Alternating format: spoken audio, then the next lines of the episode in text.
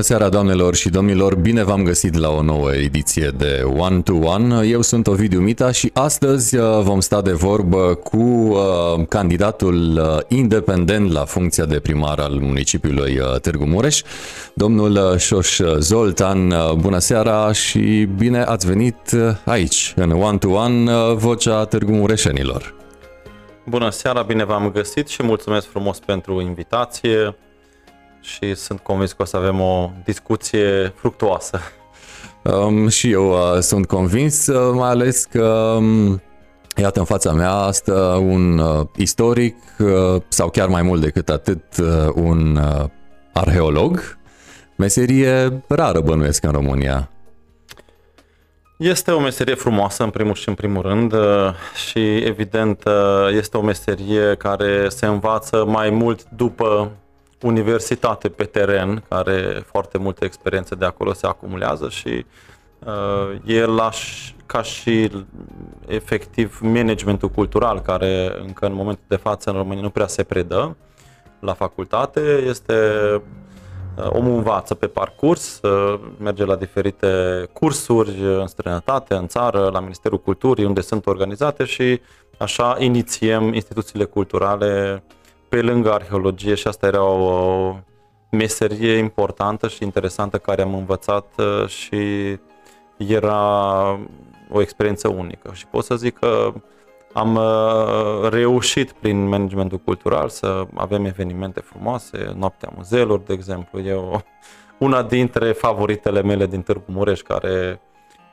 cea mai mare satisfacție este că a devenit un eveniment care într-adevăr atrage lumea și vine lumea la muzeu fără rețineri și uh, am avut satisfacția să văd că se stă la rând ca să intre efectiv în instituții culturale. Dar este un lucru pozitiv și uh, e foarte bine că și în meseria noastră sunt asemenea succese și evident este și un colectiv foarte valoros în spate care lucrează an cu an uh, să avem asemenea evenimente. Anul ăsta era mai dificil cu pandemie, foarte multe activități a trebuit să renunțăm, dar uh, suntem încrezători în viitor.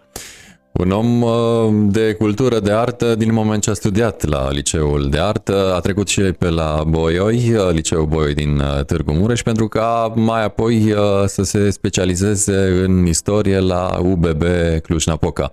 De fiecare dată când întâlnesc un fost absolvent de UBB, și eu sunt. Deci și, pe, și, și eu uh, și mie mi-adresez uh, această întrebare. De ce a venit uh, înapoi tânărul Șoș Zoltan în Târgu Mureș, ținând cont de faptul că marea majoritate a absolvenților de Cluj-Napoca rămân pe acolo?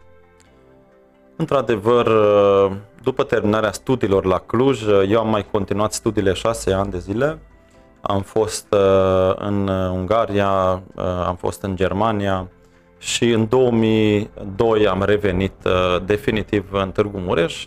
Atunci m-am angajat la Muzeul Județean Mureș ca și muzeograf, arheolog și pentru de ce am revenit? Pentru că 10 ani am trăit în alte orașe și e foarte important pentru un tânăr să se inițieze, să aprofundeze studiile, așa au făcut și înaintașii noștri din secol XVI, pot să zic că Târgu Mureșenii sau Ardelenii mergeau la universități din străinătate și mulți veneau acasă și aduceau noutățile. Deci dacă doriți, este un curs de formare a omului, a specialistului, a personalității și cred că ar fi foarte important ca câți mai mult ubebiști sau alți care au terminat la alte universități să revină acest oraș și să contribuim la construirea unui urbe care era cândva pe locul 3 în Transilvania, astăzi uh, e mai palid uh, din diferite motive și probabil asta o să discutăm astă seară parțial.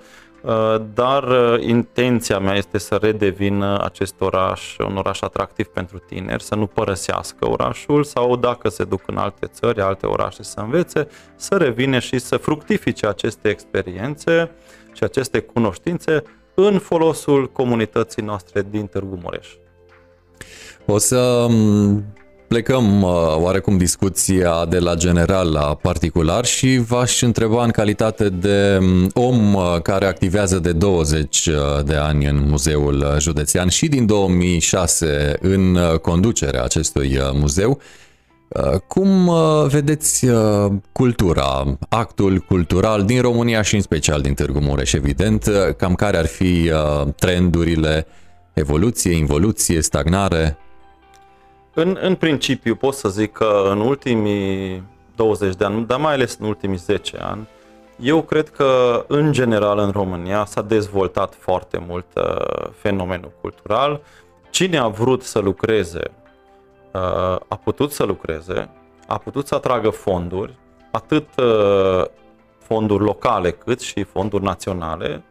Uh, există Fondul Cultural Național la Ministerul Culturii unde eram și eu 8 ani membru în comisie, dar am și muzeul a câștigat uh, în diferite, uh, să zicem, uh, uh, diferite secții ale AFCN-ului. Am câștigat multe proiecte anual, uh, colegii mei de la etnografie sau istorie au proiecte câștigate și iată că dacă se dorește, actul cultural are o finanțare în România, Evident, uh, am avut uh, ca și susținător principal Consiliul Județean Mureș, dar am avut și uh, proiecte reușite în colaborare cu Art Safari București. Deci, eu cred că dacă cineva în România de astăzi lucrează, este serios, cunoaște meseria și pune ceva pe masă, are susținere. Deci vine susținerea de la sine, Uh, primim invitații de la alte muzee, de la alte instituții, nu numai din București, uh, inclusiv Baia Mare, Sibiu, Timișoara, Craiova, avem colaborări bune și începem să fim cunoscuți în țară. Avem uh, Asociația Managerilor Muzeali, dar există și rețeaua națională a muzeelor, deci mișcare este destul de intensă, finanțare ar mai încăpea, deci în cultură niciodată nu putem să zicem că este o finanțare generoasă, dar uh, suntem uh, într-o direcție pozitivă. Evident, 2020 uh, era un an dificil pentru toată lumea. Iarăși pandemia a lovit în ceea ce privește finanțările proiectelor culturale au suferit, dar am avut între timp o activitate de inventariere, depozitare, prelucrare a materialelor, cercetări arheologice și efectiv ne pregătim pentru anii ce urmează să avem proiecte gata făcute dacă cineva nu are proiecte gata făcute, degeaba așteaptă finanțări. Deci trebuie să ne pregătim și asta era preocuparea noastră din acesta. Ne pregătim acum cu un material chiar dacă câștig primăria, colegii, este o echipă bună la muzeu, continuă, este un material din Pompei, din muzeul din Napoli, va fi adus și anul viitor deschidem expoziția Pompei, care este inedită pe România și va fi doar la Târgu Mureș. Felicitări uh, și oarecum uh, ați venit într-o zonă în care doream uh, să ajung. Um, presupunând că după 27 septembrie um, ajungeți în fotoliu de primar al municipiului Târgu Mureș, ce lăsați în urmă după to- cei 20 de ani, după cele două decenii de uh, muzeul județean și vreo 14 chiar la conducerea acestui muzeu? Poate vreun proiect de suflet uh, care vă va rămân, rămâne în minte mereu? Am avut uh, multe expoziții frumoase care aș fi lăsat să mai rămână, dar uh, din păcate proiectele se schimbă din 2 în 2 ani sau din 3 în 3 ani, depinde. Uh, evident, ceea ce este foarte important e faptul că s-a digitalizat colecția muzeului, o parte din ele, dar o mare parte este digitalizată, ceea ce înseamnă că orice cercetător din România poate să acceseze uh, bazele de date a muzeului și poate să solicită dreptul de cercetare în aceste baze de date, trebuie să primească o confirmare. Pe lângă asta am reușit să modernizăm depozitele, iar depozitele erau în, să zicem, în condițiile din anii 70-80, nu erau ele deteriorate, dar trebuia oricum îmbunătățite și, evident, clădirile erau o problemă foarte mare. Aveam clădiri de patrimoniu foarte valoroase în oraș. Este vorba de Muzeul de Științe la Naturii de lângă Pompieri, da? acum este în renovare din fonduri europene.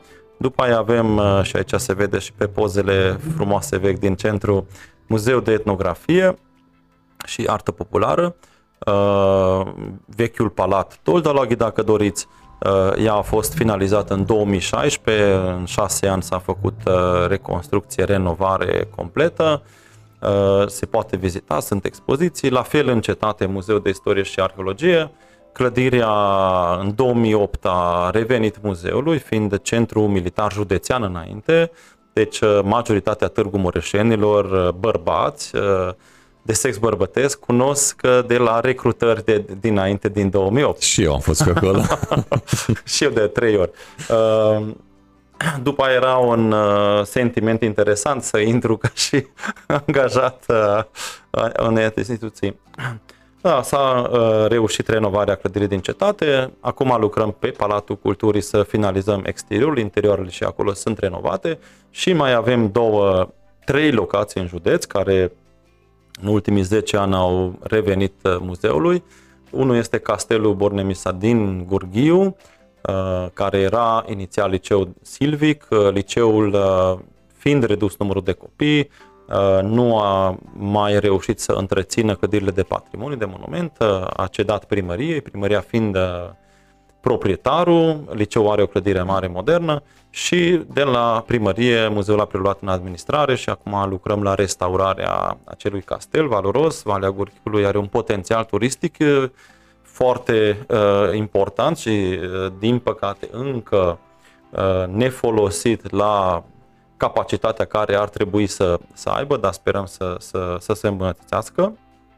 Respectiv avem la Călugăreni uh, uh, un teren suficient de mare cumpărat în zona castrului, fost, fostei castru roman, care este de 8 ani în cercetare împreună cu Universitatea din Cluj, Universitatea din Köln, din Berlin, colaborăm. Uh, sunt proiecte de cercetare multianuale, respectiv am două gospodării țărănești care în ultimii ani am achiziționat și încercăm pe lângă arhitectura, tradiția romană să arătăm și arhitectura populară care s-a suprapus și evident nu sunt strâns legați, dar e o legătură interesantă cum au refolosit uh, în secolele ceea ce uh, următoare structurile romane, mare parte pentru carieră de piatră. Uh, dar asta era o chestie generală în, uh, în uh, zonele unde existau construcții romane și în 2019 am primit în administrare castelul de la Zau de Câmpie, care iarăși era în stare destul de deteriorată și în momentul de față am reușit să Uh, renovăm acoperișul să nu mai fie infiltrații și în acest an ar urma să mai lucrăm pe fațade.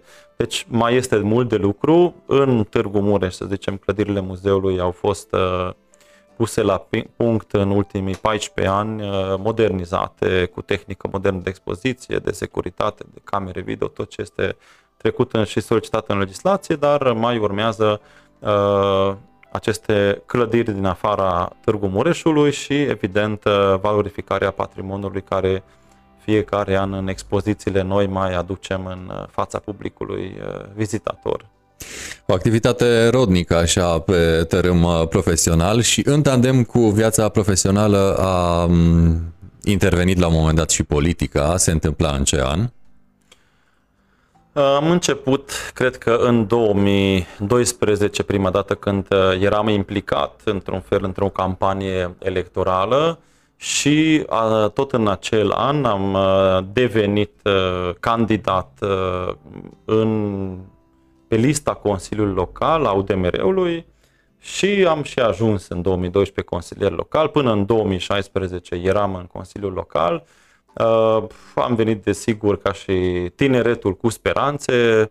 Ne-am izbit de multe obstacole și piedici uh, care n-am înțeles uh, rațiunea că efectiv asta nu era o competiție politică cu primarul sau cu oricine altceva din primărie, era doar dorința de a dezvolta acest oraș și mai ales fiind preocupat de cultură, preocuparea mea principală era monumentele orașului să fie uh, Uh, să aibă grijă primăria de ele, să nu lăsăm deteriorarea fațadelor, care din păcate este un fenomen foarte negativ și uh, să fie valorificate, să avem o strategie turistică. Târgu Mureș are potențial turistic, are o arhitectură valoroasă, dar din păcate cifrele deocamdată nu sunt foarte bune pentru Târgu Mureș, mai ales dacă ne comparăm cu alte centre turistice din județ, Sighișoara sau Sovata.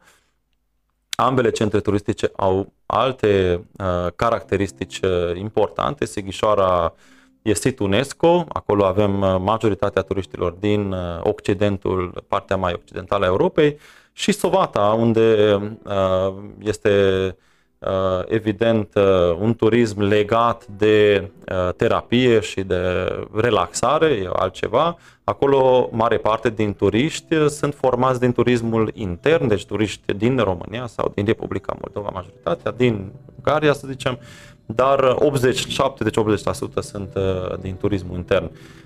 Acest aceste două centre trebuie canalizate cumva spre Târgu Mureș. Uh, câteva cifre, Târgu Mureșul are anual nu mai mult de 100.000 de vizitatori, Sovata are 600.000, Sighișoara 500.000. Deci cumva ar trebui să canalizăm, să există o rețea, să există comunicare, să există autobuze, curse regulate și atunci putem atrage eventual vizitatorii din aceste orașe și spre Târgu Mureș să creăm locuri de muncă, să creăm... Uh, dar pentru asta trebuie și o schimbare în ceea ce privește folosirea spațiilor din centru, să avem zone pietonale, să fie atractiv cumva centrul, că momentan sunt uh, parcări pentru mașini, abia încăpem pe trotuare și uh, nu mai putem umbla în, în oraș, deci un autobuz nu are unde să parcheze. Asta de 8 ani încerc la primărie să fac să înțeleagă că dacă vine un autobuz cu turiști, nu are unde să oprească. Dacă se oprește în zona palatului, imediat fuge cineva să amendeze turiștii de ce au parcat acolo. Spuneați uh, la un moment dat um, faptul că v-ați lovit de câteva opreliști în uh, mandatul de consilier local uh, pe care l-ați avut în urmă cu câteva legislatori. V-aș întreba, se lucrează greu cu administrația Florea? Eu zic că e imposibil să lucrez cu administrația Florea, dar asta e experiența mea personală. E un fel de Gigi Contra. Dacă zice cineva că așa trebuie, de multe ori zice că nu sau nu vreau. Deci nu există argumente, nu există dezbateri, nu există strategii și asta este cel mai uh, deranjant și evident, în, mai ales în ultimii 10 ani, a devenit foarte pregnant lipsa strategiei, a adus ca Târgu Mureșul deja să fie uh, în mod foarte vizibil rămas în urmă față de celelalte orașe din Transilvania și nu ne comparăm cu București sau Iași sau orașe mari, dar haideți să luăm Sibiul, care era după noi, sau nu mai vorbesc de Alba Iulia, care în an, acum 20 de ani, când am ajuns la Alba, la Universitatea 1 decembrie, nou înființată, am avut colegi mulți acolo și am dus în vizită și am zis, unde ați ajuns voi? Și uite că ne-a depășit și Alba a devenit un oraș mult mai bine amenajat și ca și centru turistic. Să nu mai vorbim. Da, Bistrița ne-a mai depășit, uh, Miercurea Ciuc mai bine să nu amintim, că nu mai ne produce frustrări dacă zicem că pe lista Forbes și Miercurea Ciuc ne-a depășit cu o treime din populația, față de populația Târgu Mureșului.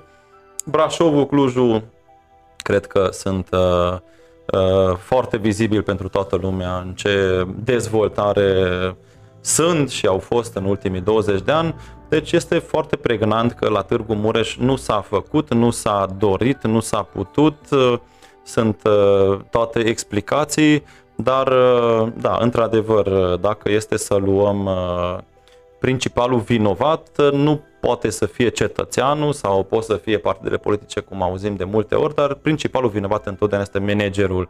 Uh, dacă în muzeu nu mergeau treburile, puteam să zic că da, supraveghetoarea este de vină, dar de fapt nu supraveghetoarea sau nu muzeograful este de vină, este managerul, care în, uh, în cazul de speță este primarul orașului, domnul Florea, sau regimul construit de el, care nu a adus investiții majore, nu a dezvoltat orașul, Uh, mai degrabă a trăit din resursele orașului și a folosit după pofta lui. Și asta e rezultatul.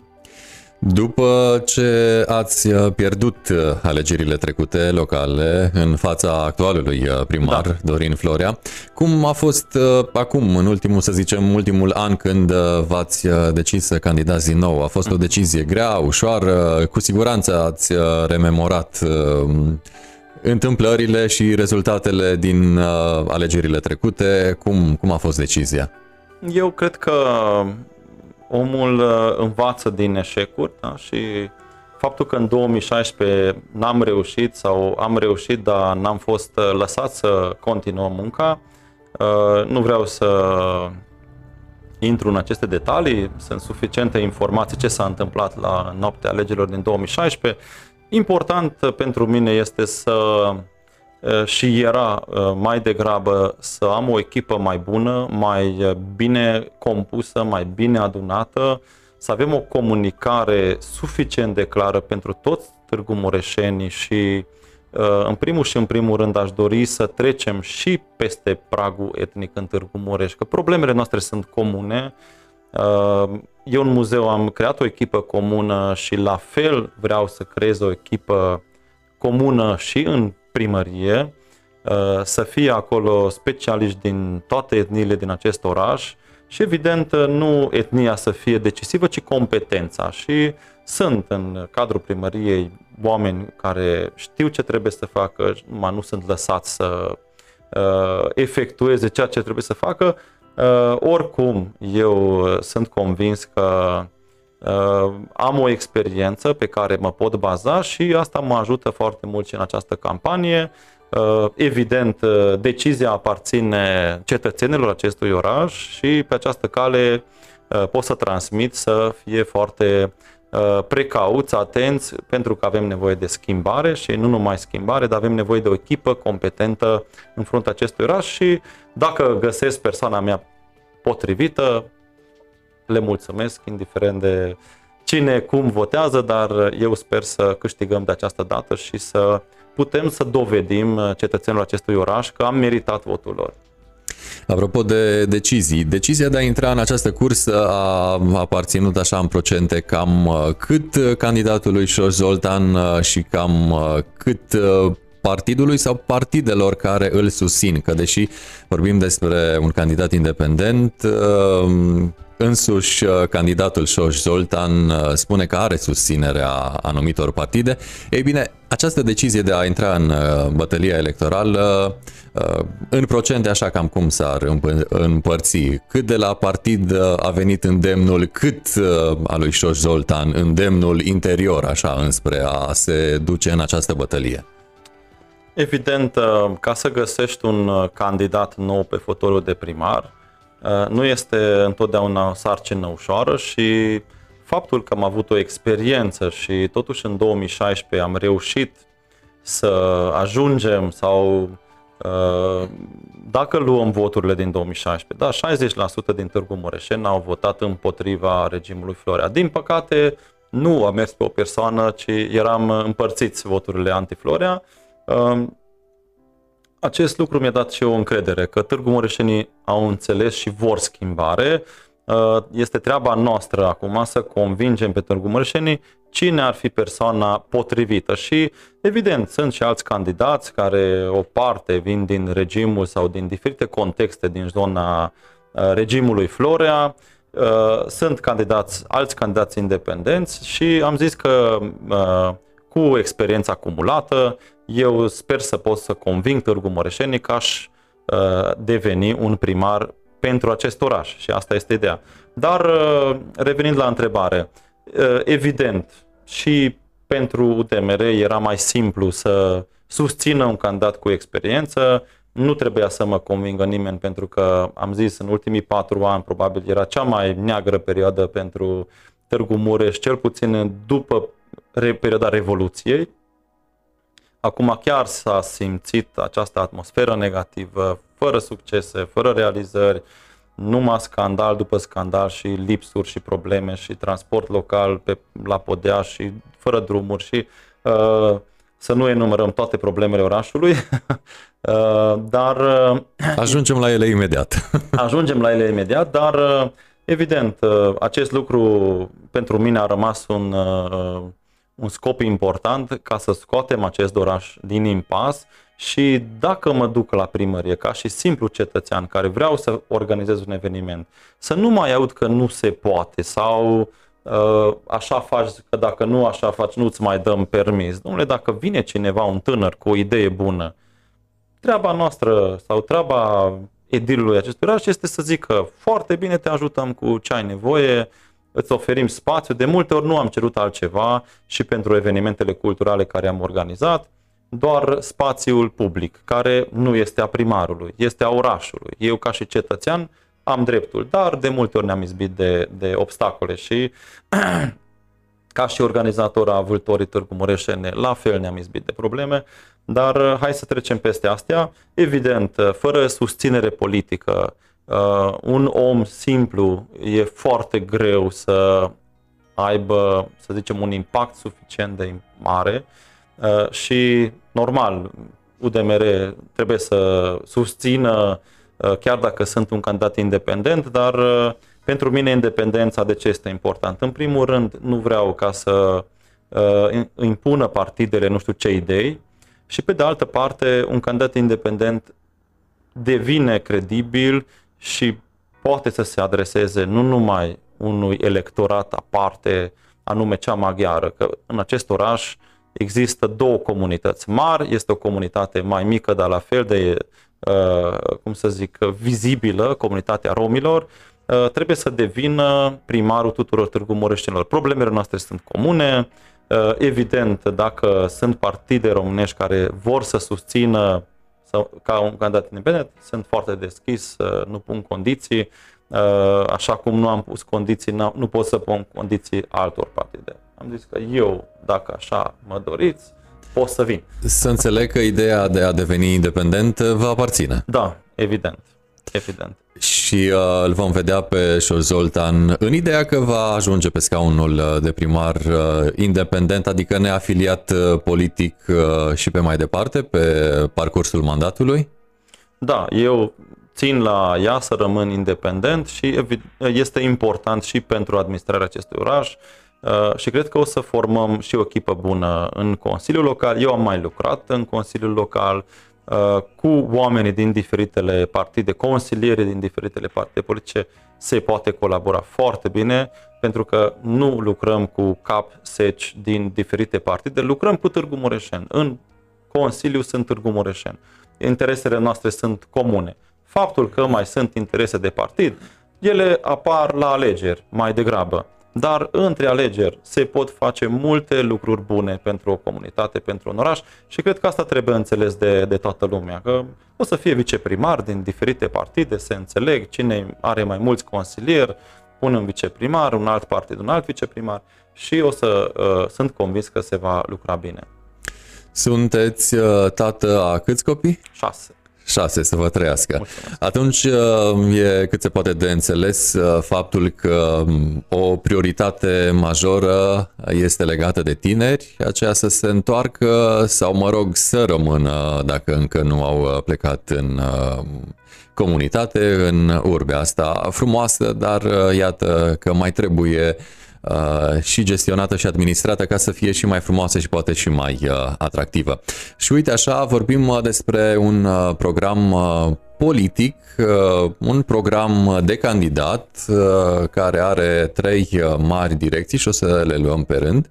Primul se referă la partea materială, să fie bani, de acord, o să discutăm imediat Important. despre acest capitol în parte, să fie ordine pentru ca mai apoi să fie viață. Și mă întorc la primul, să fie bani, să ne spuneți cum vor fi făcuți banii ăștia și care sunt subpunctele acestui mare punct legat de bani, economie și așa mai departe.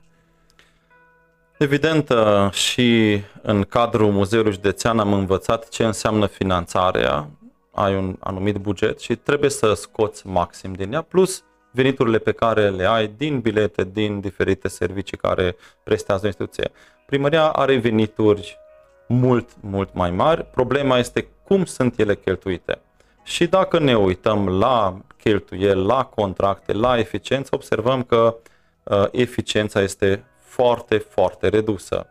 Să vă dau un exemplu simplu, în domeniul sportului în ultimii 20 de ani s-au cheltuit aproximativ 70-80 de milioane de euro. E o cifră mare, însă rezultatele sunt mici. Nu avem terenuri, nu avem stadionul renovat, nu mai avem nici cluburi, toate au plecat, dar au dispărut și banii. Da? Aici venim la problema corupției și da, eu am învățat asta de la părinți, că poți să ai uh, bani în două feluri. Unul este să câștigi banul, evident, uh, iar altul este să nu cheltui banul uh, fără cap. Și dacă un oraș, cum este Târgu Mureșul, are un buget anual de aproximativ 80 de milioane de euro, putem să cheltuim eficiența acest, acești bani investind o parte în niște proiecte care o să genereze bani pe viitor, atrăgând investitori și folosind fondurile europene guvernamentale care stau la dispoziția, mai ales la reședințele de județ, sunt multe proiecte de finanțare. Iată că în Târgu Mureș astăzi nu avem un sistem eficient de, uh, investi, de a investi banii publici, este netransparent, deci astăzi dacă vreau să verific cum sunt cheltuiți zecile de milioane de euro din bugetul primăriei, nu găsesc informații pe site-ul orașului, este bugetul general unde am uh, cum uh, au planificat diferitele direcții cheltuirea banului public, dar nu aflu la ce s-a cheltuit sumele astea imense și nu văd rezultatele. Asta e cea mai mare problemă. După aia, da, cum să aducem alte fonduri? În primul și în primul rând, uh, în 20 de ani n-au ajuns fonduri guvernamentale în Târgu Mureș, acum avem câteva excepții, da, este bazinul olimpic care se va construi sau este în curs de finalizare lângă strandul 1 mai. Uh, am avut o altă investiție de guvernamentală, patinoarul acoperit, care zace acolo de peste 10 ani și este o altă poveste tristă, poate. Dar uh, sunt, uh, ar fi fost mult mai multe posibilități și în infrastructură, și în dezvoltarea orașului, și în proiectele Smart City. Sunt fonduri guvernamentale Nemai vorbind de fondurile destinate de eh, sportului, a turismului, în care erau multe proiecte uh, finanțate pe plan național. Deci nu trebuie să mergem departe, mergem în Borsec, mergem în Sovata, mergem în Baia Mare. Uh, se văd aceste proiecte care au fost finanțate de Ministerul Turismului, Ministerul Sporturilor și alte ministeri, Ministerul Transporturilor. Uh, a treia parte, fondurile europene. Aici probabil uh, suntem uh, cei mai, uh, stăm destul de prost față de alte orașe din România și din Transilvania, mai ales zona metropolitană care are o finanțare destul de consistentă și mai ales pentru proiecte infrastructurale, care n-au fost deloc, să zic, nu s-au aplicat pentru aceste fonduri deloc puteam să facem deja centura orașului, cum a făcut Oradea din aceste fonduri. Uh, puteam să modernizăm transportul în comun, cum a făcut Alba, lui, Alba Iulia acum 5 ani și noi împreună cu Alba Iulia, eram în Consiliu, am depus și am promovat acest proiect. Inițiativa aparținea domnului viceprimar Petru Andraș. Uh, din păcate, condiția era că nu se poate aplica uh, dacă nu este uh, transportul 100% în administrarea proprietatea primăriei. Din acest motiv nu s-a mai predat proiectul. Era faimoasa asociere cu Siletina, care iarăși era o pompă de bani pentru din bugetul local în alt buget.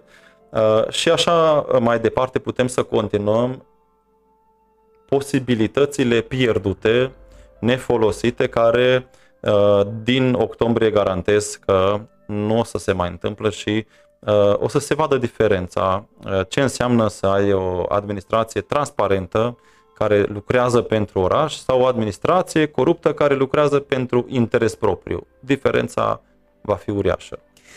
Uh, spuneți uh, la un moment dat în uh, programul dumneavoastră cu care veniți în fața Târgu Mureșenilor, la capitolul acesta economic, dezvoltare și de turism. Cum vede arheologul candidat la funcția de primar al municipiului Târgu Mureș, latura aceasta turismului, care probabil ar aduce ceva bani în comunitate. Odată am fost întrebat dacă aș putea să numesc ceva pozitiv în uh, să zicem, perioada domniei domnului Floria, da? Uh, una dintre, să zicem, lucrurile pozitive era, de exemplu, renovarea cetății, care, într-adevăr, uh, și Muzeul Județean a contribuit mult, am făcut foarte multe cercetări, am ajutat executanții cum să lucreze, cum să restaureze, ce materiale să folosească. Am făcut o consultanță gratuită dacă doriți, dar mi-a făcut o plăcere și niciodată nu am intenționat să vin că am nevoie de contracte din partea primăriei. Uh, pur și simplu ca și Târgu Moreșan, ca și iubitor uh, al acestui oraș, a monumentelor, a arheologiei. Problema a urmat după finalizarea proiectului când am propus, haideți acum să facem și expoziție, să umplem cetatea cu conținut, de exemplu. Și în uh, cetatea din Târgu Mureș, ca și sit medieval, este una dintre cele mai importante din Transilvania, cu mii de piese interesante și importante identificate și astăzi ele nu sunt expuse, muzeul nu are spațiu suficient, iar primăria am avut un bastion, bastionul Porții, unde era o expoziție de istoria orașului, nici nu s-a mai dat înapoi și nici alte solicitări n-au fost luate în vedere, deși am cerut uh, în repetate rânduri, haideți să colaborăm, că am putea transforma într-adevăr cetatea într-o zonă turistică atractivă cu multe expoziții interactive uh, interesante. Dar nu s-a întâmplat, poate se va întâmpla din uh, 2021 și evident ca și arheolog uh, eu aș pune mare accent uh, nu numai pe oraș, dar și în zona orașului, valorile, monumentele care ar trebui valorificate și introduse într-un circuit. Unele sunt uh, în stare foarte proastă, alte se pot încă salva, dar evident nu se poate rezolva totul din inițiativa primăriei, măcar ce avem în Târgu Mureș să avem inscripționate monumentele din oraș uh, după 20 de ani. Nici asta nu avem, deși este o obligație legală a primăriilor. Uh, să avem uh, informație pentru turiști. Ce pot să vadă? Ce program există? Unde sunt restaurantele? Unde sunt muzeele? Unde sunt locurile sau, mă rog, evenimentele culturale? Cum are Sibiul? Deci Sibiu este un exemplu foarte pozitiv cum este bine administrat, un oraș turistic. Nu trebuie să inventăm ceva nou la Târgu Mureș, mergem la Sibiu, invit uh, colegii din, uh, din primărie și într-un weekend uh, poți să vadă cât de bine se poate administra un oraș dacă ai potențial turistic. Înțeleg orașele care au fost făcute în socialism și n-au patrimoniu. Noi suntem în situația norocoasă. Avem patrimoniu valoros, trebuie o strategie, trebuie adus turiștii, cum am menționat, din cele două zone turistice care deja, deci județul Mureș să fie clar, e pe locul 4 uh, în România ca și număr de turiști. Dar, din păcate, nu se fructifică la Târgu Mureș, ci în uh, două centre mai îndepărtate.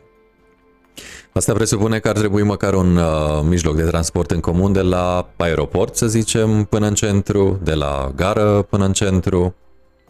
Și multe altele, pentru că nu numai uh, legăturile astea lipsesc, lipsește tot transportul în comun și asta evident este o altă parte integrantă a acestui proiect care am propus cu echipa care mă susține, este mobilitatea urbană în Târgu Mureș, care e o problemă imensă și, din păcate, uh, toată mobilitatea sau concepția care s-a realizat era una foarte simplă, mașina. Mașina a devenit un uh, fel de cotropitor uh, în uh, oraș, toate drumurile au fost lățite, trotuarele tăiate, mașina este peste tot, dar totuși degeaba lățim drumurile. Dacă nu este transport local și oamenii sunt obligați să umble cu mașina.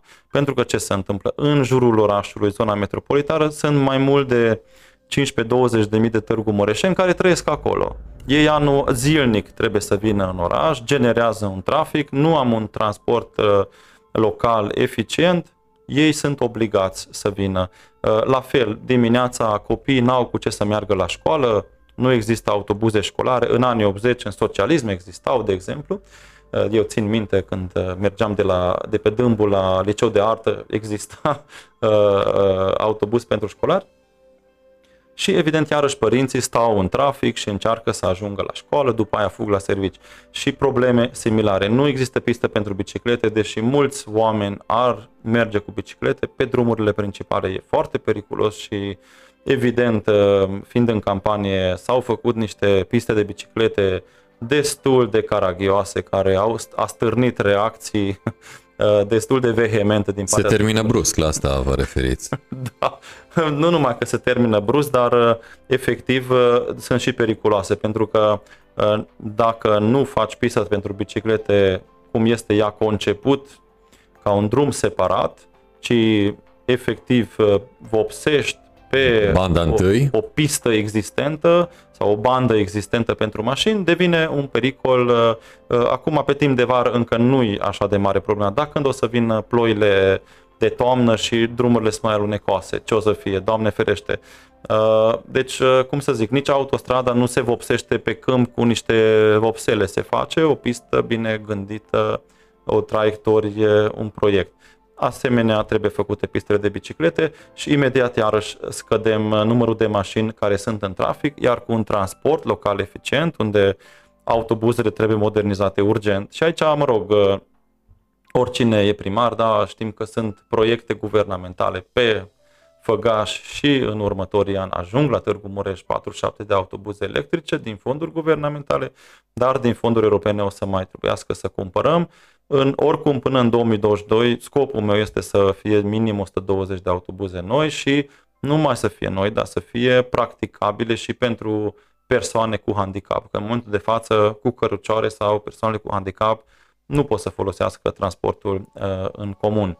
Și evident, dacă am autobuze noi, trebuie să am piste benzi separate pentru autobuze, unde ne permite structura urbană, dar pentru asta trebuie să desfințăm locuri de parcare în anumite zone, mai ales pe Doja. Și asta cum se poate face? Construim parcări supraetajate, dar trebuie o gândire modulară și uh, o gândire strategică pe tot orașul ca în 5, 6, 7 ani să avem un oraș viabil, plăcut și putem folosi transportul în comun. Clujul a avut probleme similare, au desfințat parcările de la marginea drumului. În prima, primele luni oamenii erau puțin supărați, după aia și-au dat seama că dacă iau autobuzul din Mănăștur, ajung în 10 minute în centru. Dacă iau mașina, poate mi-a 40 de minute să ajung în centru. Asta trebuie realizat și la Târgu Mureș, nu trebuie iarăși inventat nimic nou și uh, adăugând la ele drumuri construite, piste de biciclete, o rețea, sunt convins că în 7-8 ani o să avem un oraș uh, altfel și zone pietonale. Eliberăm spații și uh, mai adaug poate o idee și nu mai uh, uh, răpesc timpul cu problema de mobilitate. Da. Una din proiecte sunt parcările din centru, care par să fie multe, dar mai degrabă sunt multe mașini care caută loc de parcare și un studiu arată că aproximativ o treime din trafic sunt mașini care caută parcare în zona centrală. Uh, și normal, sunt 310 locuri în zona 0. Vă dați seama cât de puține sunt ele. În Târgu Mureș sunt înregistrate 70.000 de mașini. Deci uh, uh, rația este, diferențele sunt imense. Numai în spatele Teatrului Național am estimat că se poate construi în 2 ani o parcare supraetajată care poate să adăpostească 500 de mașini. Asta ce înseamnă? Deja toată zona centrală cât are în momentul de față, mai mult de mașini în cap aici. Nu mai trebuie să caut locuri de parcare, direct știu unde parchez, e comod, civilizat, ieftin, e și protejată mașina de intemperii sau de ploi sau ninsoare și în plus eliberez trotuarele din centru care momentan sunt impracticabile, mai ales pe străzile înguste mă refer, uh, strada școlii, uh, strada Filimon, scuze, strada Bortoc și așa mai departe, plus zonele pietonale, iarăși intervin, care lipsesc foarte mult din viața noastră. Sunt curios când ați fost ultima dată cu busul, cu transportul în comun în Târgu Mureș. Să știți că mai folosesc, uh, mai ales când sunt în oraș. Uh, am mai folosit și din zona metropolitană, din zona Santana. Uh, unele linii sunt funcționale, de exemplu, zona Santana este o firmă privată, nu vreau să fac reclamă la nimeni, dar cir- deci circulă din jumătate în jumătate de oră, este destul de uh, bine organizat și e programul respectat. În oraș, dificultatea care este? Nu știu când vine autobuzul, uh, nu știu ce linie unde există, poate mai există undeva inscripția, uh, nu pot să cumpăr bilet doar la șofer, care iarăși îngreunează foarte mult uh, circulația Și asta, evident, mulți oameni nici nu mai cumpără, nu mai urcă în autobuz, că oricum nimeni nu mai verifică. Și, evident, uh, uh, programul autobuzelor este o enigmă care cu o simplă aplicație pe telefon ar putea să devină accesibil pentru toată lumea, plus să am posibilitatea de a plăti un bilet pe SMS. La sistemul de parcare s-a putut implementa cum parchez mașina, plătesc prin SMS parcarea, e civilizat și este foarte util, dar aceste lucruri trebuie implementate și în transport în comun. Și evident, starea autobuzelor uh, nici nu mai trebuie să repet. Sunt câteva autobuze mai moderne, dar majoritatea lor uh, sunt uh, de secol 20 și cunoaștem condițiile din ele. Poate unele chiar bat așa într-o amintire de secol XIX, apropo că avem un uh, arheolog uh, aici în față. Uh, sunt curios dacă e să rămânem așa într-un paralelism cu Clujul, dacă ați analizat posibilitatea introducerii acelor busuri școlare care fac foarte mult bine traficului matinal în Cluj-Napoca, plus că avem o poliție locală care ar uh, asigura securitatea celor mici, poate un polițist, uh, doi sau mai mulți. Um, sunt uh, luate în calcul și astfel de variante când vine vorba de decongestionarea traficului din Târgu Mureș pentru candidatul Șoș Zoltan sau, mă rog, pentru acest aparat de campanie care stă în preajma dumneavoastră? Evident, asta era o propunere importantă. Eu am patru copii care se duc la școală zilnic, în anul școlar, evident, uh, și momentan dimineața, evident, mergem împreună la servici, după amiază e mai dificil pentru că fiecare termină în diferite ore și aici ne izbim de problema programelor școlare, care iarăși în Târgu Mureș uh, este, cum să zic, neorganizat. Uh, se poate organiza, de exemplu, curicula extrașcolară. În unele școli există, dar pe banii părinților. Copiii pot să rămână la școală până la ora 4 sau până la ora 5, uh, plătind un anumit tarif uh, unui profesor care are grijă de copii și între timp copiii pot să-și facă temele de casă. Asta ar putea să fie introdus în fiecare școală mai importantă, mai mare, nu trebuie decât un profesor sau doi profesori în fiecare școală care se ocupă. O parte din copii sau copii mai mari, de exemplu, se descurcă deja. Clasele 5-8 pot să ia uh, chiar transportul în comun, pot să meargă acasă. Copiii însă din clasele 1-4 uh, ei uh, sunt într-o altă situație, nu este foarte recomandat pentru ei să, mai ales dacă stau mai departe și atunci ar putea să există un program extrașcolar. Dar uh, alte probleme, igiena, lipsa igienei în școli, da? că în momentul de față, iarăși părinții cumpărăm hârtia igienică, săpunul uh, și alte echipamente școlare. Noi uh, vopsim sălile de, uh, deci clasele din școli, sunt 1400 de clase, sunt multe uh, uh, săli de uh, uh, renovat, Uh, evident, uh, o parte există, sunt renovate de alți părinți, dar uh, aici primăria ar trebui să se implice mult mai mult și asta am propus și noi ca aceste cheltuieli să fie eliminate din... Nu este corect față de părinți că ei susțin aceast, această rețea școlară. Și, evident, traficul de dimineață se va reduce cel puțin cu 25-30% dacă știm copii în siguranță, se urcă în autobuz, este un polițist local care are grijă, merge până la poarta școlii și lasă copii acolo. Asta mai ales pentru școlile centrale, școlile de cartiere probabil uh, se descurcă mai simplu copii. Acolo la treceri de pieton trebuie uh, să fie mai mare uh, atenție și eu aș mai semaforiza mai multe treceri de pieton, mai ales în zonele de școli, este, uh, în momentul de față, sunt câteva zone securizate, există aceste, uh, să zicem, uh, treceri care sunt supraînălțate, reduc într-adevăr viteza semnificativ, dar câteodată ar fi important și amplasarea unor semafoare în zonele respective.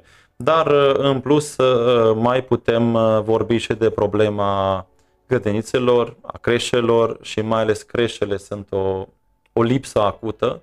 Deci solicitarea în momentul de față este dublu față de locurile oferite. 337 de locuri avem în Târgu Mureș, solicitările sunt peste 700.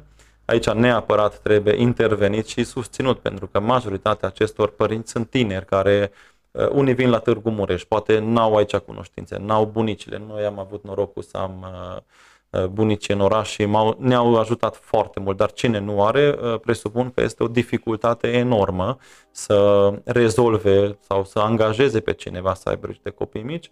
Deci acest lucru trebuie rezolvată iarăși în Târgu Mureș. Deci învățământul iarăși este o problemă care trebuie tratată. Nu sunt aceste, uh, cum să zic, aceste soluții nu sunt scumpe este doar necesar o atenție sporită, eficientă și pentru cetățean. Asta simt eu că a lipsit în ultimii 20 de ani. Dialogul cu Târgu Mureșanul. Ce anume ai dorit, domnule, să te ajutăm? Ce probleme ai? Cum să susținem? Nu pot să rezolv toate problemele, dar măcar am ușura viața oamenilor și am contribui la o stare de spirit mai sănătoasă, mai bună, mai deschisă și evident să fie o primărie deschisă. E important. Pomeniți uh, la un moment dat de Smart City și probabil că aplicația legată de transportul public de persoane din interiorul municipiului uh, Târgu Mureș uh, face parte din acest program de Smart City. Cam la ce v-ați mai gândit? La alte variante care să compună această ciupercă numită Smart City? Într-adevăr, Smart City are o serie de soluții pentru zonele urbane și pentru a susține sau ajuta viața locuitorilor.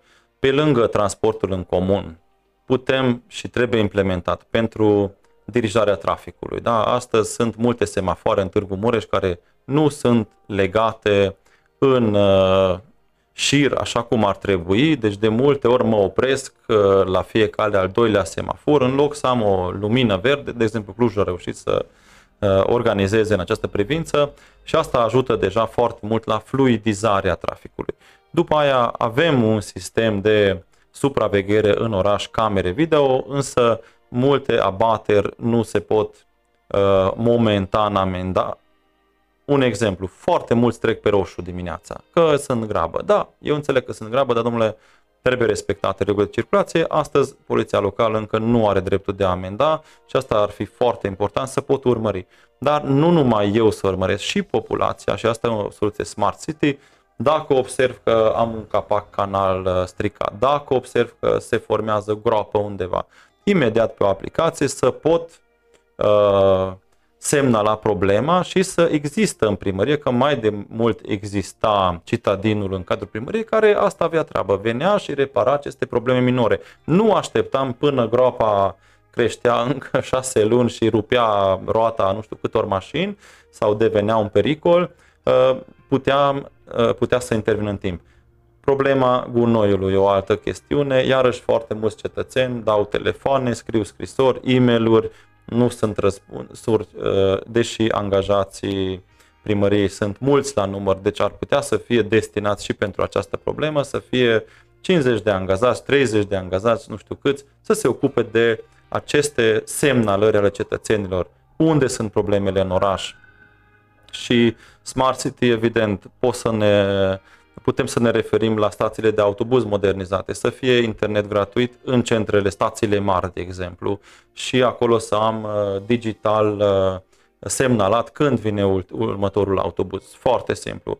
Deci cel mai uh, important, soluțiile Smart City se referă la transport, la circulație și la problemele care se pot observa în oraș și se pot semnala în scurt timp. Astea ar fi cele mai importante. Desigur, alte servicii ca și turismul, ca și locațiile, evenimentele culturale să fie totuși pe un uh, site comun în care pot să accesez informații, pot să văd și uh, evident dacă uh, ne referim la soluții smart, dacă tot o să fie într-un anumit moment plăcuțe pe clădirile de monument din Târgu Mureș, Plăcuțele nu o să aibă mult spațiu pentru descrieri lungi, dar pot să pun un uh, cod QR și fiecare vine cu telefonul. Pe mine mă interesează clădirea cu tare și după aia pot să obțin de informații mai detaliate. Evident, durează până se încarcă toate informațiile, până când specialiștii scriu textele, până se traduc în, se traduc în 4-5 limbi, dar uh, aceste soluții sunt astăzi accesibile, au devenit soluții ieftine și uh, se pot folosi. Dar dacă mai uh, e o ultimă posibilitate pentru Smart City, biciclete și rolere electrice care iarăși se pot introduce cu sistem de chirie în oraș, în anumite puncte, să pot folosi, să mă deplasez de la un anumit punct la altul. În Sibiu funcționează, în Cluj funcționează, în Sibiu chiar o cunoștință de-a mea din Târgu Mureș a inițiat un sistem de role electrice, în Târgu Mureș nu se poate sau nu a fost încurajat să se apuce, a plecat la Sibiu, dar o zis, ne-a promis și mi-a promis că revine la Mureș și aici o să ne ajute în implementarea acestor soluții și am putea continua. La Cluj s-a inițiat o stradă smart, de exemplu, care susține cu multe informații și ajută cetățenii care trec acolo. Eu nu cred că noi stăm mai uh, prost la capitol de specialiști, uh, mai ales că anual termen aproximativ 500 de studenți în domeniul informaticii la Târgu Mureș. Hai să folosim acești tineri și să le oferim posibilitatea să facă aceste softuri, să facă aceste aplicații. Sunt convins că o să fie fericiți să ia parte într-un proiect uh, care este revitalizarea acestui oraș. Rămânem la Cluj, care e un exemplu pentru mai toată România. De curând, o săptămână, 10 zile maximum, am văzut că dacă intri în primărie, nu trebuie să mai duci nimic uh, în uh, copii Xerox, uh, totul se scanează, se listează și pentru cetățean, iată, este tot o soluție de smart city și smart administrație când este să ne referim la primărie. Da, aici este foarte important introducerea, introducerea unei administrații online. Astăzi, uh, dacă cineva dorește să obțină hârtie, are de umblat și probabil este plimbat la mai multe birouri până reușește să obțină, dacă reușește să obțină. Și evident nu este vina angajatului, este o vină, uh, o lipsă de organizare și administrare Uh, și o lipsă de voință de a ușura viața acestor uh, uh, târgu mureșeni care zilnic ne izbim de acești pereți ai birocrației, nici nu știu, poate în anii 90 nu era așa de birocratic conducerea primăriei. Și să nu mai vorbim dacă vrem o autorizație de construcție, Doamne ferește ce dificultăți avem acolo. Majoritatea acestor probleme ar trebui făcută online, nici nu trebuie să mă duc personal la primărie, numai dacă neapărat vreau să mă socializez și în plus la primărie să nu fiu plimbat în 10 birouri, să fie o singură fereastră, cum a reușit Oradea să facă, de exemplu, mă duc și toate problemele predau solicitarea, îmi zice ce acte, dacă este cazul, trebuie să aduc și problemele se rezolvă în circuitul din uh, uh interiorul primăriei nu trebuie să meargă cetățeanul la 10 birouri și să plătească peste tot câte ceva și uh, poate obține o autorizație, poate obține acea hârtie. Deci uh, se poate simplifica și asta prin soluții smart și să nu mai vorbim de uh, efectul ecologic la faptul că nu se, folosește, nu se folosesc tone de hârtie atunci anual inutil. Rămânem la sfera asta eco. Vedeți uh, centrul municipiului Târgu Mureș uh, mai axat uh, pe trafic pietonal, să zicem, în uh, piața trandafirilor? Uh, da, și este foarte important uh, să menționez că dacă reușim să construim aceste parcări, Mureș Mall, uh, în spatele teatrului, ce se întâmplă? Se pot desfința pistele de parc, benzile de parcare din centru, imediat am lățit drum, uh, trotuarul, uh, pot să mai construiesc o pistă pentru biciclete care nu interferează cu banda reținută pentru mașini și, evident, uh, reducem atât traficul uh, cât și uh, pericolul și poluarea. Momentan, centrul orașului este un centru poluat. Trec anual uh, sute de mii de mașini, dacă este să calculăm. Prin construcția parcărilor și reducerea traficului, deja am uh, eliminat o sursă de poluare importantă, plus mărim spațiile verzi. Este foarte important, este o lipsă în momentul de față în oraș. Nu avem o administrație, o strategie pentru spații verzi, iar administrația care există este renumit pentru măcelul verde în Târgu Mureș, nu pentru, să zicem, tratarea corespunzătoare, deși mult, de multe ori s-a zis că arborele și în coroana unui copac câte tone de praf uh, poate filtra anual și nu intră în plămânii noștri, uh, parcă este dialogul surzilor, uh, primăria are alte intenții, probabil este și aici o afacere prin vânzarea masei lemnoase, deci nu contează, tăiem coroana, rămâne ce rămâne din copac și poate în 20 de ani își, își revine săracul. Ne mai vorbim de faptul că nu s-au plantat, nu s-au extins aceste spații verzi și aici am avut o propunere și prin reabilitarea pârâului Pocloș, care în momentul de față este un proiect făcut în anii 70, uh, poate mai puțin cunosc, în anii 70 la început era o inundație, și zona Pocloș era amenajată să fie securizat, era inițial prevăzut să fie acoperit, de aia avem acele, uh, să zicem, acele structuri de beton așa de masive, uh, nu s-a mai trecut la acoperire, nici nu se permite pentru că reprezintă alte pericole, dar această albie trebuie reabilitată și trebuie redată cumva circuitului orășean, să nu rămâne această uh, acest șanț imens de beton urât în inima acestui oraș, Uh, făcut la standardele anilor 70, trebuie ea transformată pentru nevoile de secol 21, pistă de biciclete, spații comunale, spații verzi și introdus chiar până în zona turbinei, unde s-a creat iarăși un spațiu verde foarte frumos, s-a crescut acolo pe malul turbinei o mini pădure, iarăși trebuie transformată și cu piste de alergare, cu terenuri de sport, redat uh, cetățenilor acestui oraș și, evident, ecologizarea nu se oprește aici. Este important să reducem uh, transportul, uh, adică traficul care este în trecere în Târgu Mureș.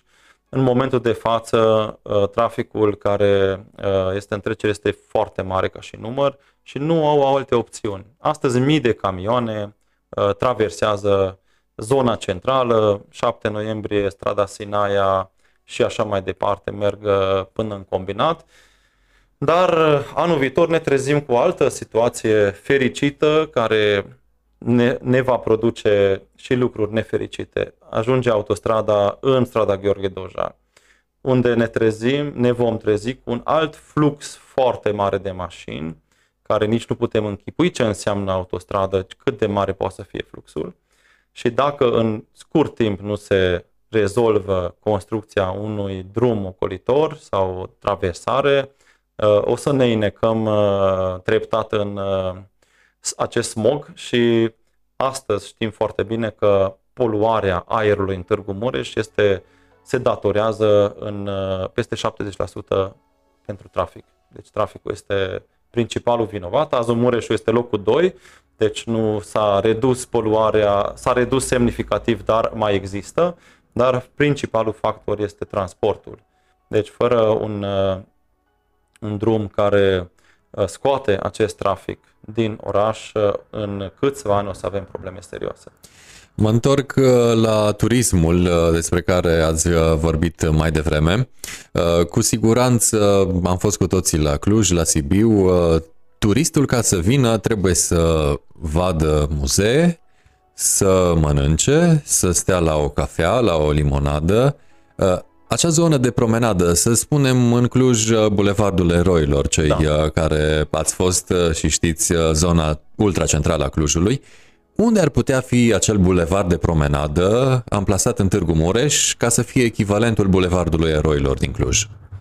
În prima etapă noi am propus două străzi care, să zicem, nu reprezintă un interes mare în ceea ce privește traficul, deci închiderea lor n-ar perturba unul este strada Enescu, care este în fața Palatului Culturii și ar putea și arhitectura frumoasă din zonă să transforme zona respectivă într-o zonă îndrăgită de Târgu Mureșen.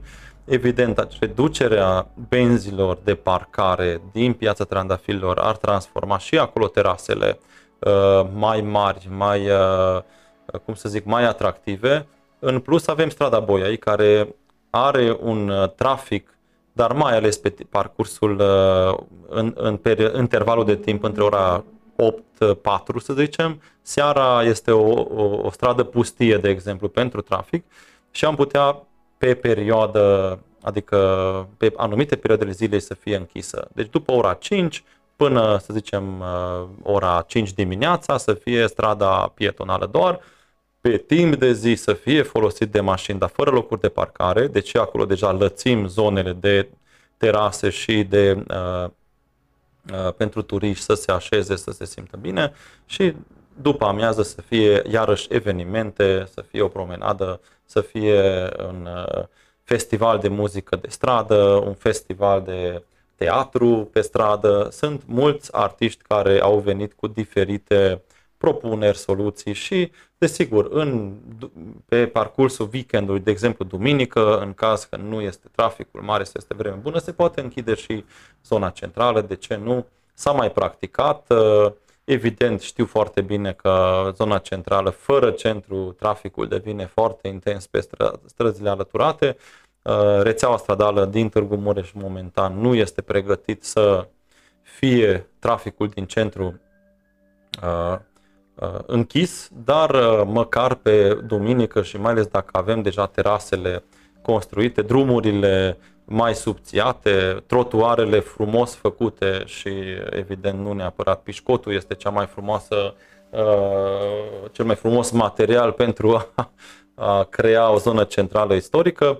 Uh, atunci cred că uh, centrul devine, piața teatrului totuși este iarăși un, uh, o zonă frumoasă care ar putea să fie mai mult exploatat și folosit și iată că deja avem o zonă suficient de mare, străzi, zona centrală, piața teatrului care poate să intre în acest circuit a zonelor pietonale.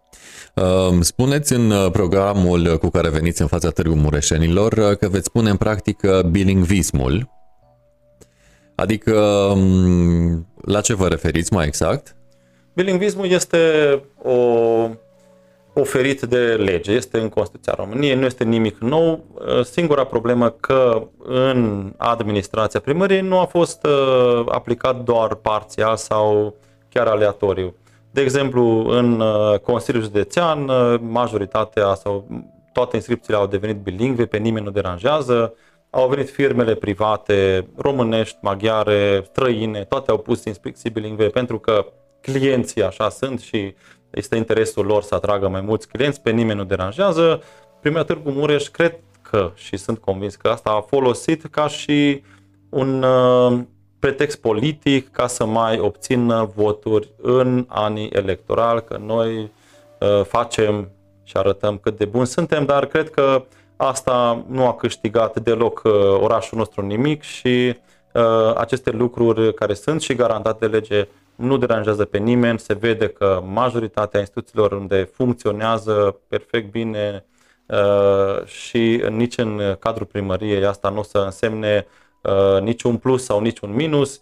Uh, singura, să zicem, uh, chestie pozitivă este că lumea devine mai calmă, mai tolerantă, mai interesată de această problemă și eu când am preluat muzeul și acolo am avut o convorbire cu colegii, am întrebat ce credeți despre nu bilingve, trilingve, pentru că în muzeu sunt mulți vizitatori din alte zone, de atunci Așa sunt organizate toate evenimentele și vă asigur că până acum n-am avut nicio persoană care să fi venit că de ce sunt uh, în trei limbi.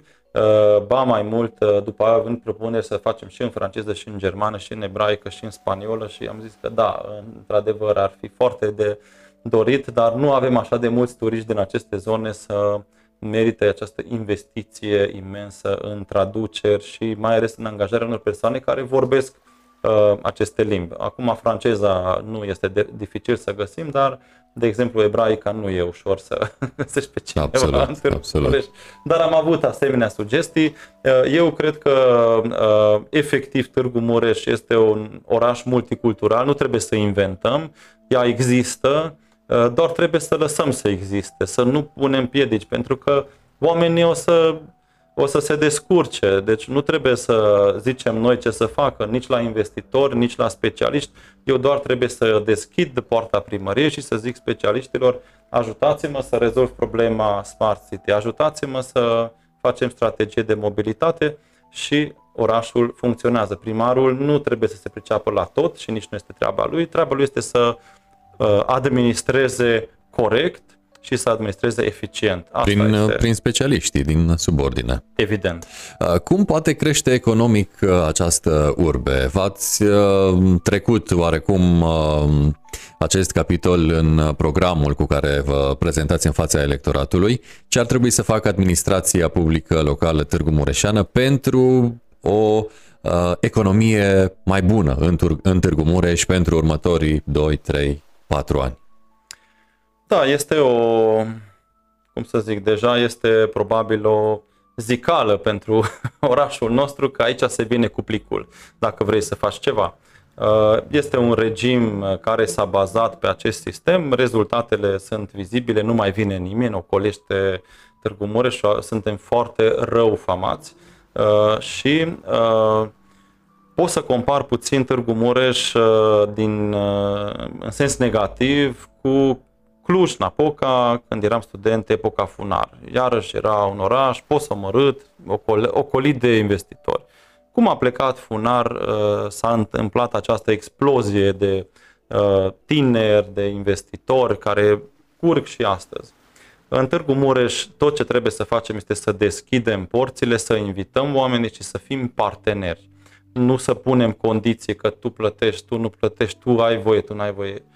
Să oferim condiții egale, transparente și să invităm. Evident să oferim uh, și facilități. În această privință avem un uh, proiect uh, interesant și cred că atractiv un coleg care este și candidat pentru Consiliul Local, a revenit din Londra, lucrează în domeniul IT și am uh, conceput, uh, o propus și evident uh, este foarte binevenit, să se organizeze, să se folosească clădirea vechiul, vechiului liceu chimic, care astăzi este scos din funcțiune, pentru a transforma această clădire într-un incubator de afaceri pentru startup-uri.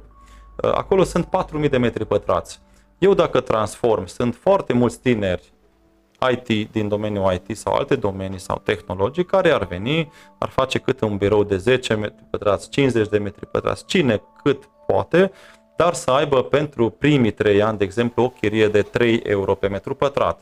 După 3 ani, pot să zic, dacă vrei să rămâi, chiria se uh, mărește dacă are suficientă putere economică, poate se mută într-o altă zonă unde este mai fiabilă pentru ei, dar aici am oferit consiliere în domeniul contabil, în domeniul juridic, desigur să se dezvolte. Și asta e doar una dintre proiecte, dar ar fi foarte important parcul tehnologic să realizăm, care a fost conceput în zona fabricii de cărămidă, este o zonă de 10 hectare în miezul orașului. Evident, aici nu se pune industrie grea sau poluantă, dar un parc tehnologic uh, unde pot să fie invitați și fabricile de medicamente, sunt uh, patru fabrici de medicamente în Târgu Mureș.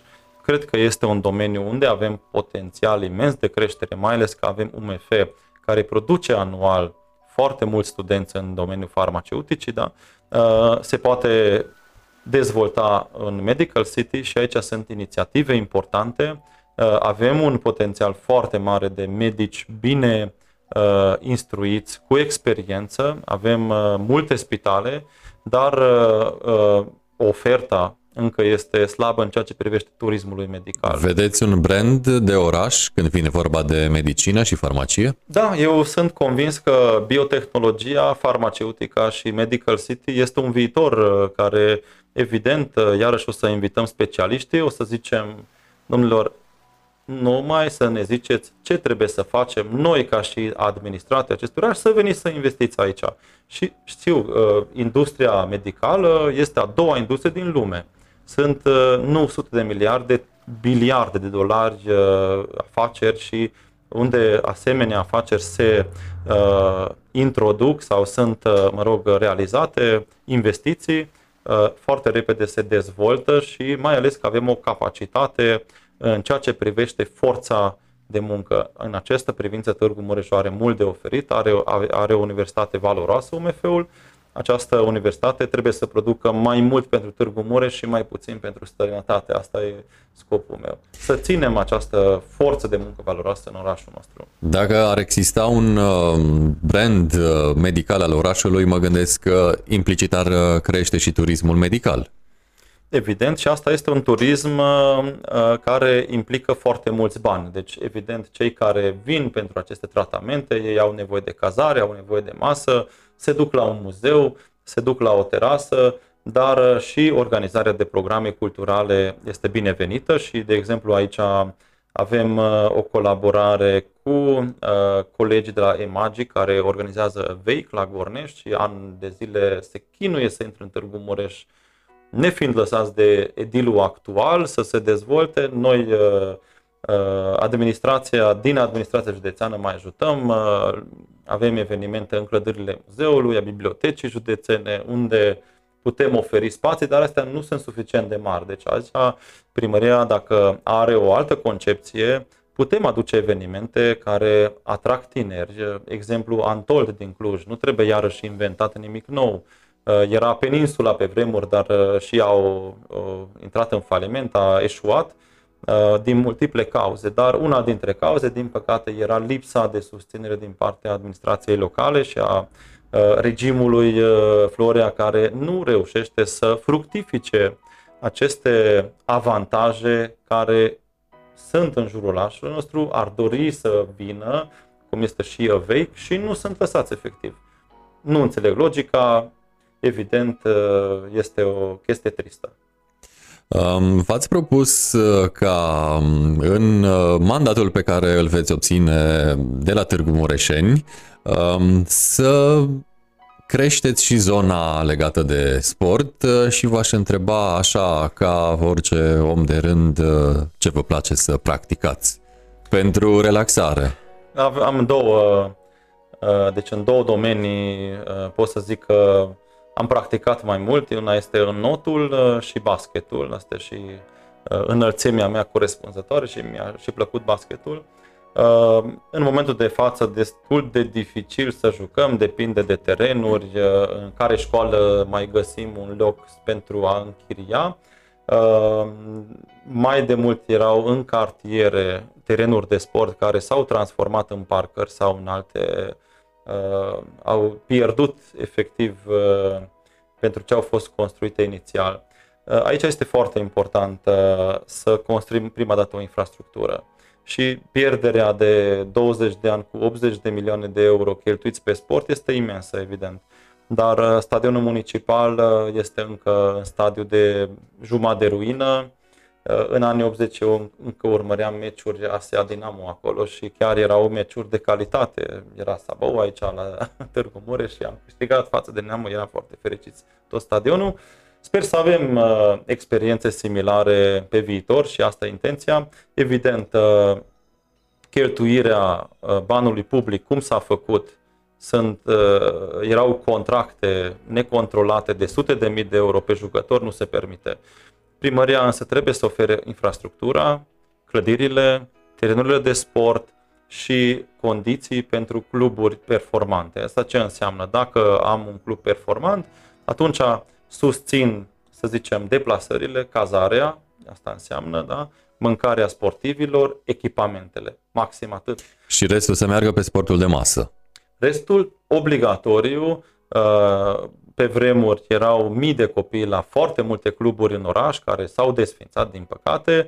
Uite, acum era un exemplu foarte pozitiv, balonul, care din păcate în ultimele două luni a dispărut, iarăși dintr-un viciu. Vine frigul și poloiștii dintr-un ce viciu, face? da, și 500 de copii rămân fără zone de antrenament, deci asta evident scopul nostru și scopul meu personal este să punem înapoi balonul deja în octombrie, după alegerea asta să fie una dintre primele inițiative. Uh, și, evident, multe alte facilități care trebuie oferite copiilor sportului de masă. Dacă un club are o administrație, un management bun, obține sponsor din partea mea, pot să aducă și un jucător cu un milion de euro, dar nu din bani publici. Asta să fie clar și după aia pentru sportul de masă și pentru, să zicem, cluburile mai mici care uh, se ocupă de sute de copii.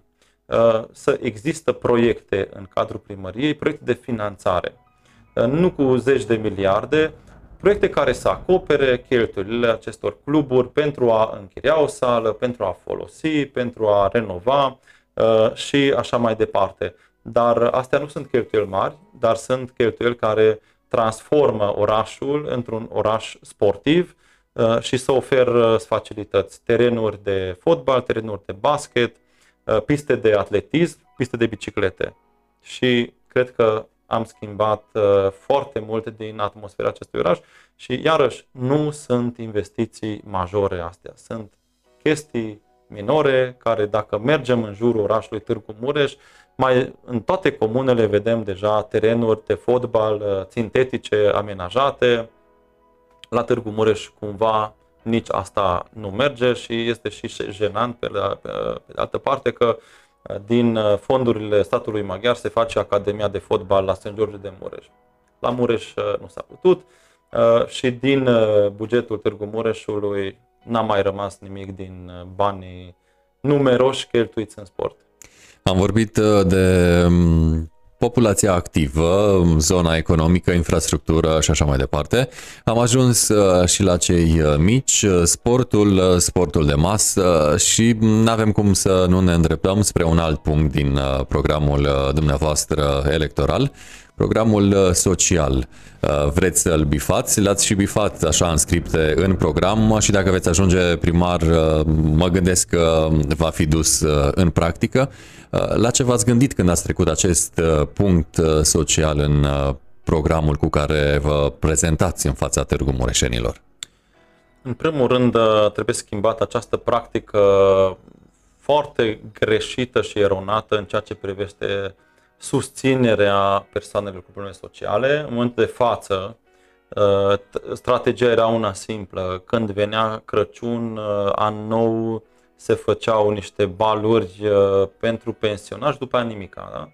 Uh, eu cred că este mult mai eficient ca banii publici să susțină într-adevăr acest, aceste uh, categorii care au nevoie de o susținere financiară în ceea ce privește ajutorul pentru încălzire, ajutorul pentru analize medicale, care știm foarte bine că fondurile asigurate de guvern nu acoperă necesitățile populației, Evident, uh, fondurile asigurate uh, pe bază socială ar, s-ar oferi pentru o categorie de oameni, nu pentru toată lumea, cum sunt fondurile guvernamentale. Și important ar fi să susținem pensionarii.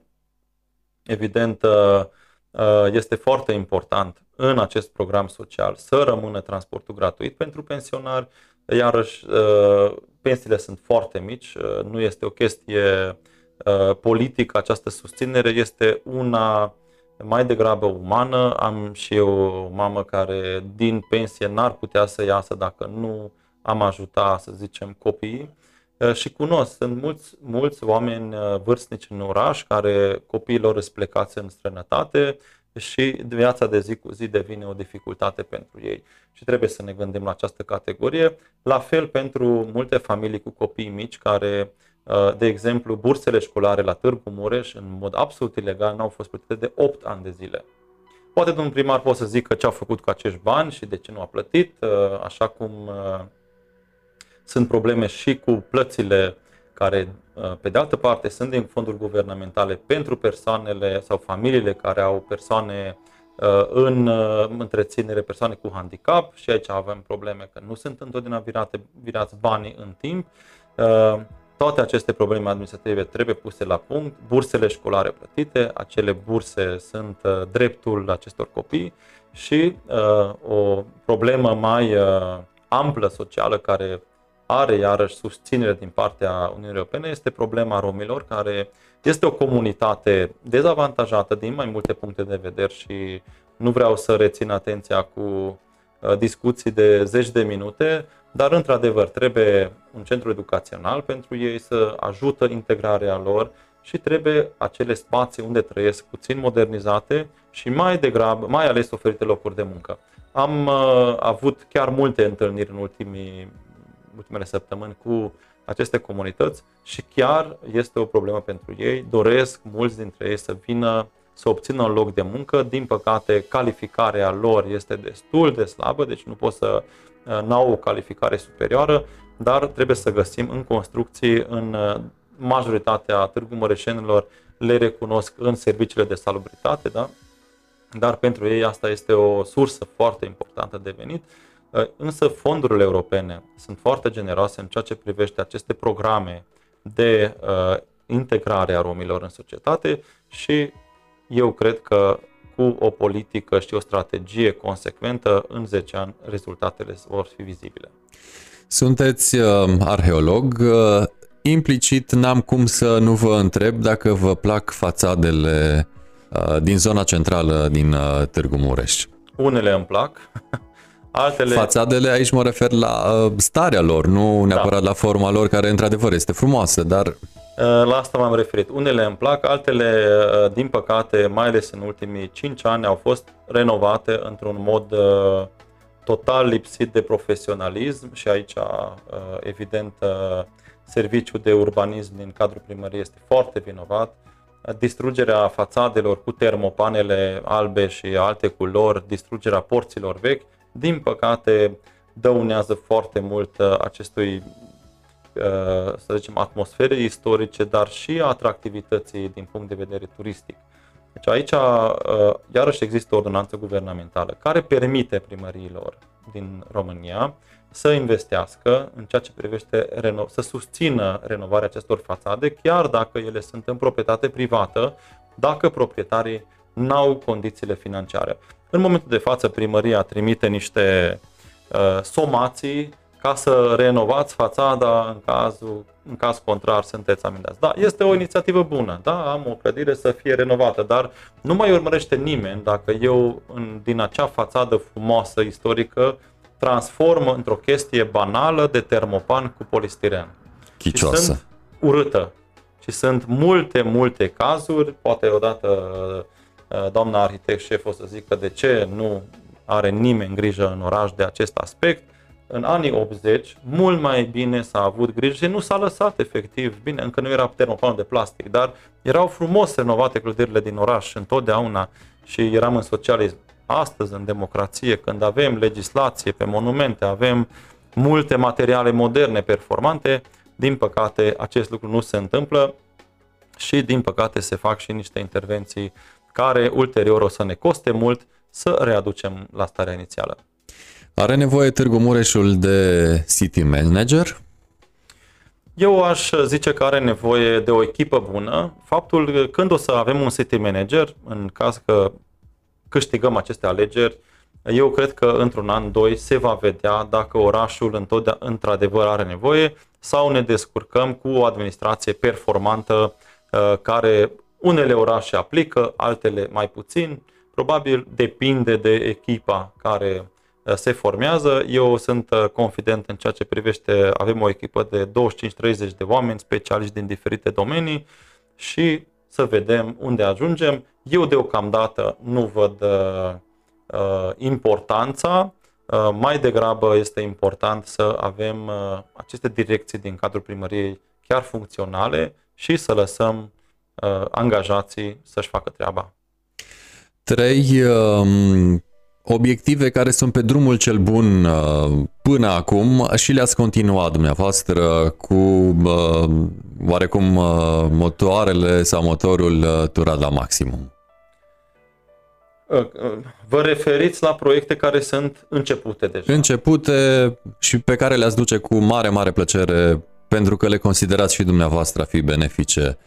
Păi, foarte probabil având în vedere că este pe făgaș uh, achiziția autobuzelor, este foarte important ca ele să ajungă aceste autobuze moderne, ca într-adevăr să avem deja un transport în public civilizat. Asta este una așa. Trebuie să mă gândesc foarte tare ce aș mai putea să găsesc. Uh, evident, uh, acum, dacă ne referim, de exemplu, la modernizarea rețelelor de iluminat, care cu greu lent, dar am mai mers în Târgu Mureș, uh, au dispărut uh, tonele de cabluri din aer și au fost uh, puse subteran. Eu cred că asta este iarăși un proiect care trebuie continuat și este important să dispară. Uh, și al treilea, nu, aici deja uh, am dificultăți. Nici o problemă, vin cu următoarea întrebare da. legată de ce măsuri ar trebui uh, luate, implementate imediat, dar imediat după 27 septembrie. În primul rând, o administrație transparentă. Este foarte important tot ceea ce se întâmplă în primărie să fie la cunoștința oamenilor și oamenii să aibă curajul să-și zică opinia. Chiar eu cred că într-o urbe civilizată este un dialog între cetățean și edil. Uh, faptul că la Târgu Mureș atâția nu exista acest dialog, oamenii și-au pierdut curajul. Dar uh, acest curaj pierdut uh, a însemnat o pierdere și pentru orașul nostru, pentru că astăzi nu mai avem un vox populi puternic. Câteodată mai sunt niște aberații care trezesc oamenii din somn și sunt supărați, dar uh, eu sper că după 27 septembrie oamenii pe 27 se vor trezi și o să aibă opțiune pentru un oraș uh, altfel condus. Uh, eu în asta pot să ajut și să fiu partener cu Târgu Mureșeni și în asta doresc să fiu partener și evident să ne apucăm de treabă că este foarte mult de făcut. Am avut 20 de ani de lipsuri și pierderi, Trebuie să ne apucăm de, în primul rând, de transport, de amenajare de parcări, modernizare și așa mai departe, să mergem înainte. Evident, acum mi-am amintit ce ar fi al treilea lucru care aș continua. Vă rog. Este izolarea blocurilor din cartiere, care s-a început, este un proces mai lung, dar este important și pentru eficiența încălzirii și pentru, evident, aspectul uh, acestor cartiere să fie modernizate.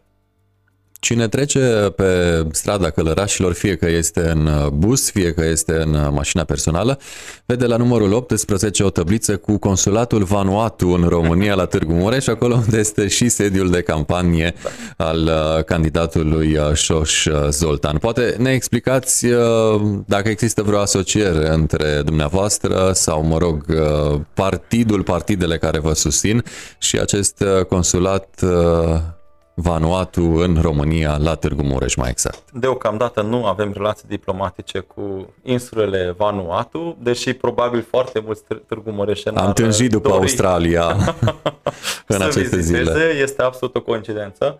Uh, efectiv, uh, era un imobil unde funcționa un bistro mai de mult, uh, a intrat în faliment, era spațiul liber și ni s-a oferit până în 1 octombrie. Proprietarul am înțeles că ar dori pe viitor să vândă și până uh, acea perioadă ne-a oferit să folosim spațiul, evident până în 1 octombrie, după care uh, sper să ne revedem la primărie. Uh, vă susțin foști colegi din Consiliul Local Târgu Mureș, cum ar fi Ionela Ciotlăuș, Sebastian Pui. Aceste susțineri oarecum sunt dătătoare de aripi pentru Șoș Zoltan? Uh, sunt și foarte importante pentru mine. Era o echipă care, într-un fel, am vrut binele acestui oraș și ne-am împotrivit, uh, să zicem, uh, lipsurilor care am observat în primărie sau acelei corupții care era detectabil în decizii în, și evident din acele decizii proaste s-au născut, născut și dosare DNA, cum ar fi faimosul dosar pentru finanțarea fotbalului. Dar uh, am rămas uh, prieteni, chiar dacă politica uh, și deciziile politice au, să zicem, a scos pe acești colegi valoroși din, din politica locală. Ei sunt specialiști buni, am lucrat împreună și am considerat foarte important să am o echipă formată din diferite domenii, deci specialiști care vin din diferite domenii și să avem o echipă cât se poate de mixtă, pentru că uh, numai așa putem înțelege în întregime problemele Târgu Mureșenilor. Uh, nu vreau să gândesc uh, în locul altora, vreau ca alții să-mi zică care este soluția ideală pentru ei și să susținem aceste inițiative din comunitate. Pentru asta avem o echipă mixtă și evident uh, ușile sunt deschise pe călărașilor 18. Cine vrea să se alăture aceste echipe, uh, vă așteptăm cu drag. Apropo de Târgu Mureșeni, oare mai funcționează la Târgu Mureș uh, votul etnic și dacă răspunsul uh, dumneavoastră va fi afirmativ, cum îi convingeți pe cei care încă mai cred în votul etnic să vă acorde votul? Eu cred că în momentul de față, Târgu Mureșul are șansa de a scăpa de votul etnic. Până acum eram marcați, este clar, dar in, intenția mea și inițiativa mea de a rămâne independent, de a avea o echipă mixtă, de a avea o deschidere, o comunicare bilingvă, uh, eu neapărat vreau să, să punem capăt în acest oraș uh, votului etnic și eu cred că dacă o să avem o echipă bună, în patru ani nu o să mai fie. Asta o întrebare uh, etnia primarului, nu etnia primarului hotărăște Uh, fericirea unui oraș sau bună administrare. Am avut primari maghiari uh, în anii 90, în ultimii 20 de ani am avut un primar român, dar uh, nu asta era problema lor. Problema lor era că nu s-a făcut o administrație bună acest oraș. Administrația bună se face de o echipă care se pricepe și eu asta vreau să ofer. Așa să fie, implicit uh, baftă să aveți, uh, că vin în continuare zile cât se poate de grele, așa că multă, multă baftă în zilele rămase până pe 27 septembrie când uh, se va trage linie. Mulțumesc frumos și uh, vă rog să susțineți, dacă considerați că este o echipă bună, să susțineți această echipă pentru Târgu Mureș. Um, sper că ne-am făcut sau v-ați făcut uh, înțeles uh, și încă o dată baftă, baftă multă că aveți uh, colegi concurenți uh, câți mai exact uh, sunt? Din câte am înțeles suntem 13 candidați pe fotelul de primar a orașului Târgu Mureș și da, asta înseamnă că este o uh, sunt mulți oameni dornici care vor să schimbe actuala conducere. Um, să fie, cum se spune, într-un ceas uh, bun. Încă o dată baftă multă cu campania. Mulțumesc frumos. Am uh, stat uh, de vorbă cu candidatul independent, susținut de um, câteva formațiuni politice, Șoș Zoltan, la primăria municipiului Târgu Mureș. Acesta a fost one-to-one-ul de astăzi. Până data viitoare, spor în toate mureșeni, oriunde ați fi.